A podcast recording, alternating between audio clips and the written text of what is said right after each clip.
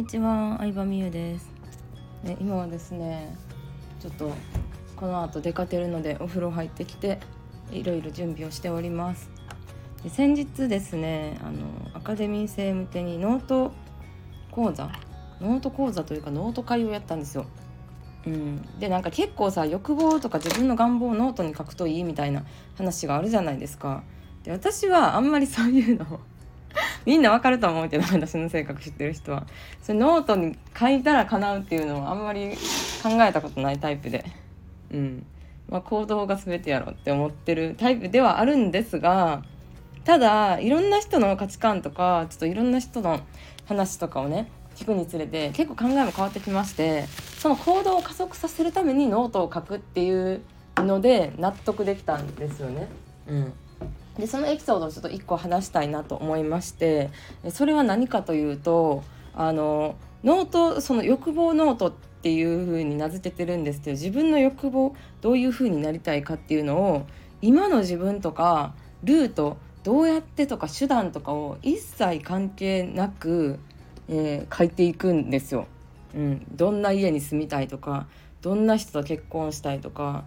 例えばどんな仕事をしたいとかどういう人たちと一緒に過ごしたいとか何でもいいんですよどういう服を着てどういうどの国に住んでどんな生活を送るみたいなのをね書いてもらうんですけどもうねそれをね書くとねあのすごい自分のい自分の中にいかにブロックがあったっていうことに気づくんですよね。うん、もう書いた瞬間からあ無理って思っちゃってる人めっちゃいるわけ。うん、無理って思いながら書いてる人もいるわけ。っていう感じでさやっぱさもともと私たちはこういうことやりたいなとか子供の時って自由に思い描いてたわけやん。将来の夢。今の自分のスキルとかに関係なくこう何お花屋さんになりたいなとかあのセーラームーンになりたいなとか思ってたわけやん。でも周りの人とかなんかいろんな現実を見るにつれてああ無理って思いながら行動することすらしなくなっていったって感じ。うん。いやそれをなんか可視化するためにも紙に書くのって私はすごくいいなと思っててで私もいろいろ書いてみたわけですよ。うん、でノートに書く内容はさコロコロ変わってもいいの私もめっちゃ変わってて、まあ、ある日タワーマンションに住みたい東京に引っ越したいと思って実際に東京に物件見に行ったりとか住みたいエリアを、まあ、普通に散歩してみたりとかしてあなんかちょっと違う私はこういうところの方がいいなとか考えが変わったりとかあやっぱりここいいなって思ったりとかどんどん変わってたりするんですけど、まあ、家具を見てたんですよ。うん、ある人がそのなんやろなちょっと今の自分の家に合わないぐらい背伸びした家具を買うとその家具があの本当に住みたい家に連れてってくれるみたいな話してたの。まあ、例えばうんとイタリア製のさすごい高級な家具ブランドのソファーを買うとするやん。でも今の家には合わへんわけ。集合住宅みたいなマンション。まあ 1LDK のマンションにはなんか合わへんなみたいな。そうするとどんどんどんどん普段の行動が変わっていくの潜在意識が変わっていくというか、うん、私もしかしたらえこの家じゃなくってもっといいランクの家に住むべき人間なんじゃないかっていう風に思えてきたりとかどんどん変わっていくんやけど私もそれを真似してやってみたんですよ。でインスタで見つけたすっごい可愛いもう何？なんかアリス・イン・ワンダーランドに出てくるみたいな。テーブルと机のセットを見つけましてあのもう椅子がさ椅子のさ背もたれがさハートなわけ。ちょっとこれ。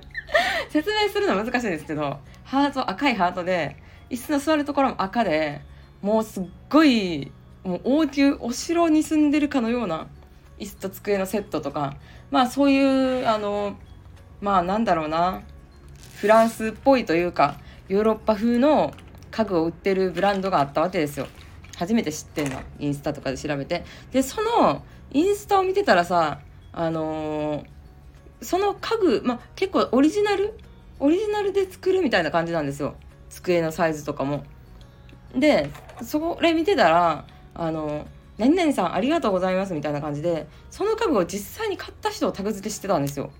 これめっちゃすごくない？で結構するんやんかその家具もさオーダーメイドフルオーダーメイドとかやからデザインもさめっちゃ変わってるしで買った人をさ見れるってことはさその人がさどんな仕事をしてるかをさ知れるわけじゃん。でタグ付けされてる買った購入者のインスタとか見たら、まあ、やっぱり個人事業主占いなんか占いのあの講師をしてる人とか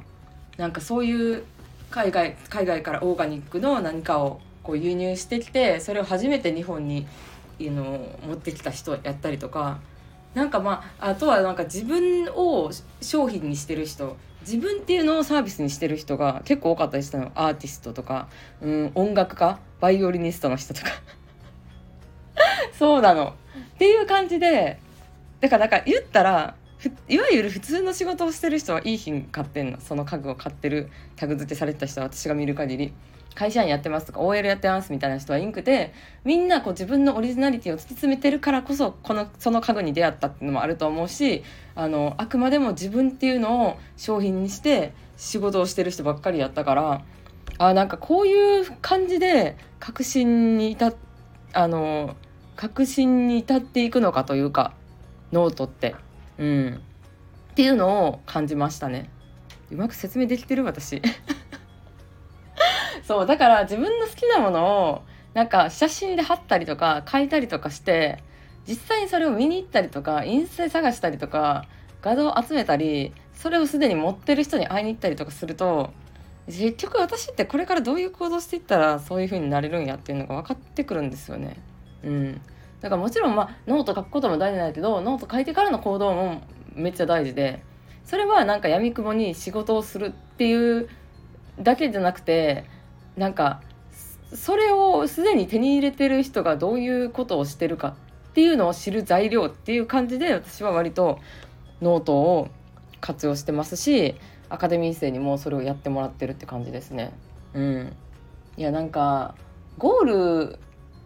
ーんなんか自分のゴールを決めるって大事だと思ってて、うん、ただゴールを決めるって言ってもさ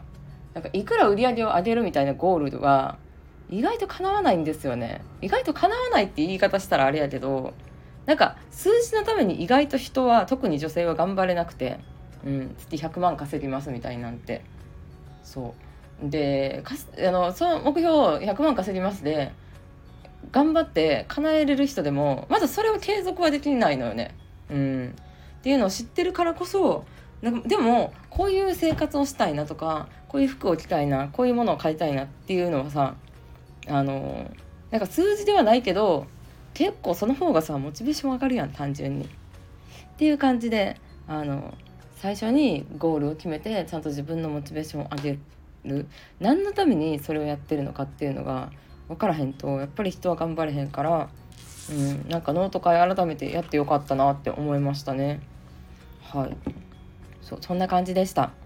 なので私今回は私がそのインスタで見つけてタグ付けされてる購入者さんの情報からあこういうことしてる人なんかさなんかさ街でさ会ってもさその人がさ何やってるか分からない。例えばさエルメスのバッグ欲しいバーキン欲しいですってなってさ百貨店とか行ったらさバーキン持ってる人結構見るやん。あのエルメスのあの順番に並んでるところとかさ。でもその人がさどんな仕事してるかとかさ分からんやん。どうやってお金稼いでるとか知りたいやん。うん。だからなんか結局それそれだと思います。はい。ということで自分がいいなと思う人を見つけたら、まあ、その人を徹底的にリサーチするっていうのが近づくコツかなと思いました。ではでは。